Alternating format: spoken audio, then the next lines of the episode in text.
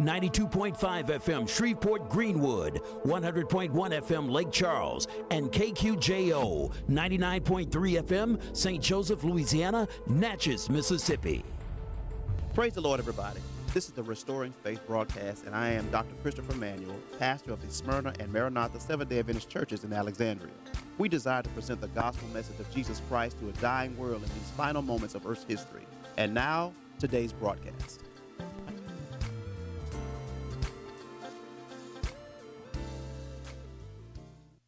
They're not bothering anybody. And they've been divinely tamed and they march into an ark.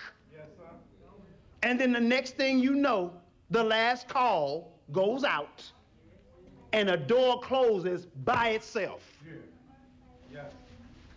I wouldn't want to be one of those that are outside.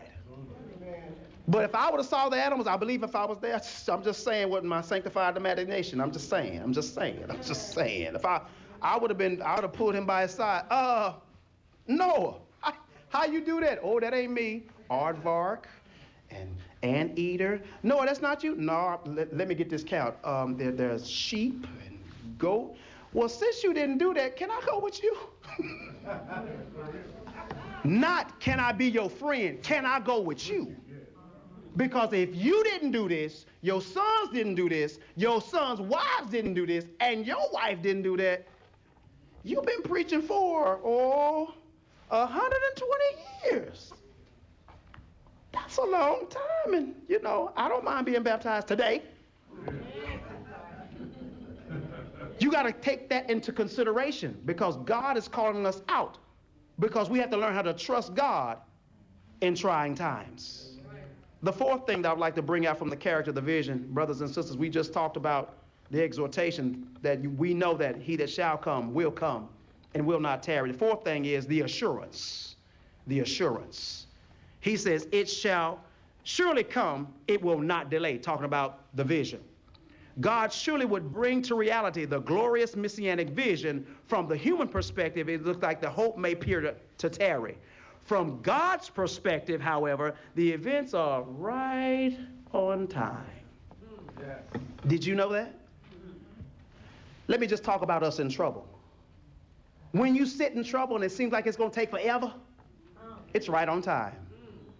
Either God is doing two things to draw you closer to Him or to draw you closer to Him. You thought it was going to be different, didn't you? Yeah. Mm-hmm. To draw you closer to Him or draw you closer to Him. When trouble comes, it's assigned. Because some of us, we ask for the trouble, and some of the trouble is to test us. Well, Lord, you know what? I, I, I'm, I'm, you know, I've arrived. I've, I've been in this church 40 years. That's how we talk. No, I'm sorry. Lord, forgive me. That's not how we talk. That's how we act. We act as if we earned the right. And we don't need to have nobody else say nothing to us. I've been here long enough. I got relatives here. I got folk in the conference office. I got folk in the union. I got people that work for the North American Division. And folk in the pew said, yeah, so, and what? What that mean? Trouble can come to anybody in here and say, hey, good morning, I'm trouble. Oh, the type of trouble I am, I'm suffering. Yeah, I've been sent to you today. You're gonna have a flat, you're gonna be late to work, and your boss gonna, you done been late three, four times, you got wrote up twice. And you just might, no, might, not might, yes, you will. You will get fired today. Thank you. All right, I'll see you later. That's trouble. Now, watch this. That's trouble being allowed to come to you. Can I talk to you just for a minute? Can I talk? To, can I teach you just for a minute? So when trouble comes like that, because it was permitted by God, since we got the Holy Ghost. Oh, I'm talking to us Adventists now. Since we got the Holy Ghost, what you gonna do? What you gonna do? Because all eyes are on you. Since you just lost your job, received that pink slip, your daughter got pregnant and didn't want to tell you. Yeah, yeah, yeah, yeah, yeah, yeah, yeah. Your son in jail now. What are, you got the Holy Ghost. You got to running in, running in your feet, fire, and everything else. You know, you you know, you raise up holy hands without wrath or doubting. Now trouble said, "Hey, how you doing? I'm assigned to you today. What you gonna do?" God wants to know, what are you going to do? Because I've been bragging on you. Hast thou not considered my servant Job, who's upright? Was not he bragging on Job? Guess what? Guess who he's bragging on today? Point to yourself. Point to yourself. He's bragging on you. And guess what? He said, the just shall live by faith. Let me go on. I'm trying to get to an end, y'all. Not only did we look at the character of the vision, but lastly, we are admonished to behold the substance of the vision. Chapter 2, verse 4, latter part. Still talking about Habakkuk. That's where I am, Habakkuk. Regarding the righteous, the righteous in the Old Testament are those in the right standing with God. The word has a legal flavor. The righteous are those who have been pronounced innocent by the heavenly judge. One is regarded as righteous because of faith. Those who become righteous by faith must continue steadfastness in faith. This steadfastness in faith manifests itself outwardly in praise, in worship, and godly works. I have to unpack that so you could understand that because this steadfastness in faith manifests itself outwardly. When we talk about praise, we think about other churches. You see how definitely quiet it got in here, Brother K? We talk about other churches because praise and worship is on, it's popping, it's lit, like we say, like our young folks say. Yeah, praise is like it's commonly for the upright. The Bible tells us that praise supposed to be with us because we have been with him. Anytime that we render praise to God, it ought to be in good fashion. You don't know why? Because that's what he expects. That's right. That's right. Yes. Yes, indeed. When we read the Bible, there is not a command, let there be praise. In some other fashions, it is. But we're supposed to live a life of praise. Mhm. So, so, so when we read Psalm 100 through the end of the book, praise Him on the high sounding cymbals. Let everything that have praise the Lord. So we have to adopt the culture of praise. So the atmosphere of praise around us will continue to be like that. So when folk come into your house, it's a different look. It's not that you're running around slinging anointing oil everywhere and water and everything. No, no, no, no, honey. Your life is lit so much so that whatever happens to you, thank you, Jesus. That's what happens when you go into a Pentecostal church.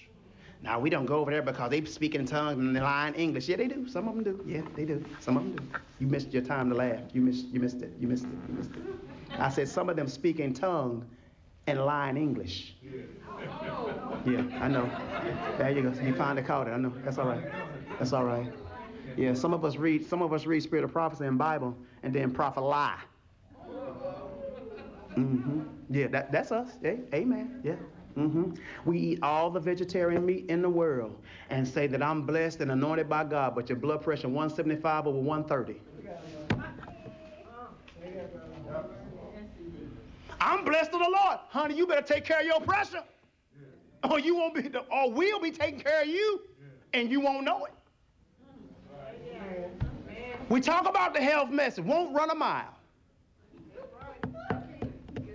Won't do a push up, won't do a sit up. Amen.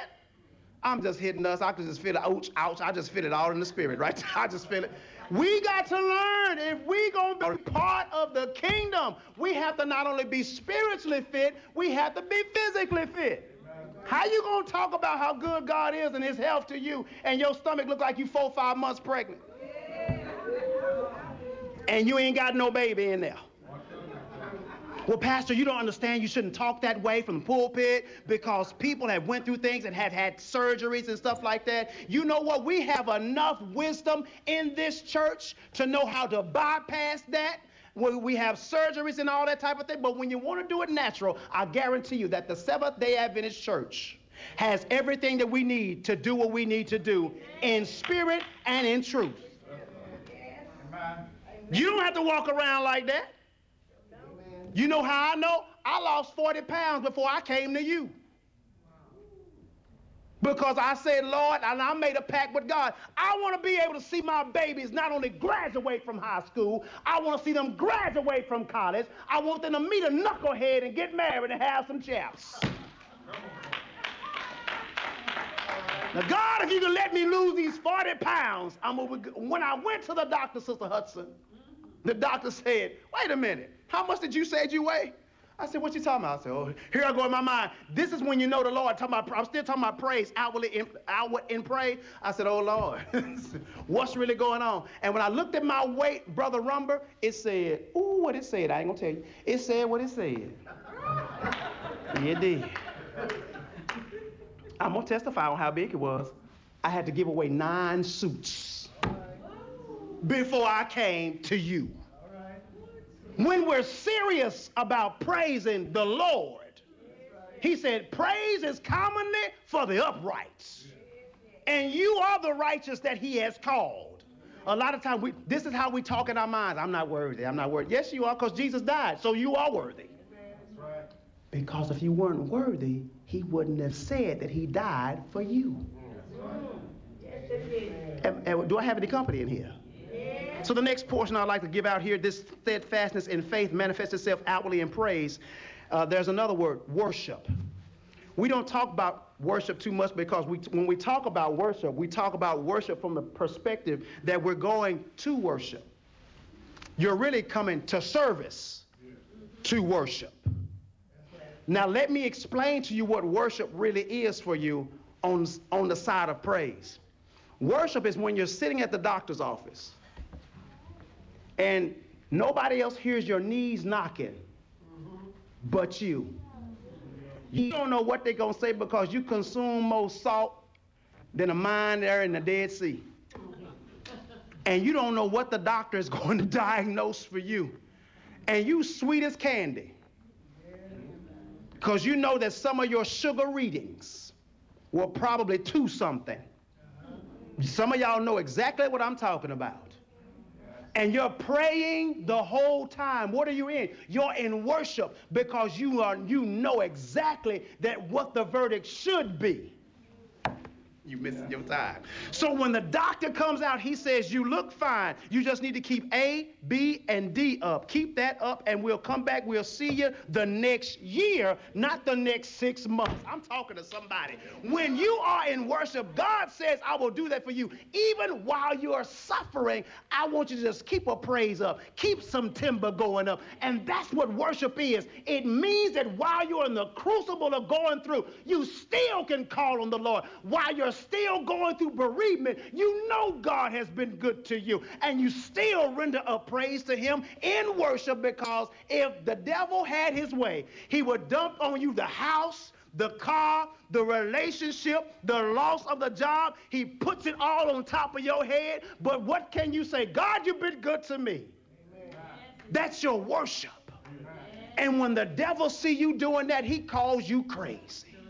You know why he calls you crazy? I done did everything to him I possibly could. I done unloaded everything on her I possibly could. Her kids not talking to her no mo. Her Mimo not talking to her. I done dumped everything on him I possibly could. I done broke the car down. I done caused a padlock to be put on. Y'all not gonna talk to me. I done caused a padlock to be put on the job, but she's still saying, thank you, Jesus.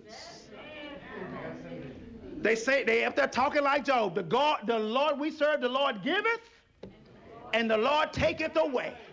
Blessed be the name of, can you say that in the midst of your going through? Blessed be the name of the Lord. When you don't feel like worshiping, blessed be the name of the Lord.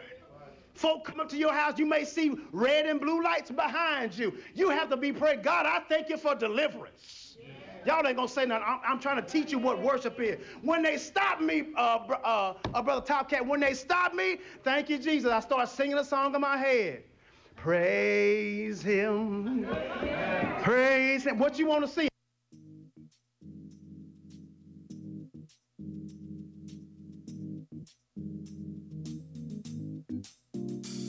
You've been listening to the Restoring Faith broadcast with Dr. Christopher Manuel.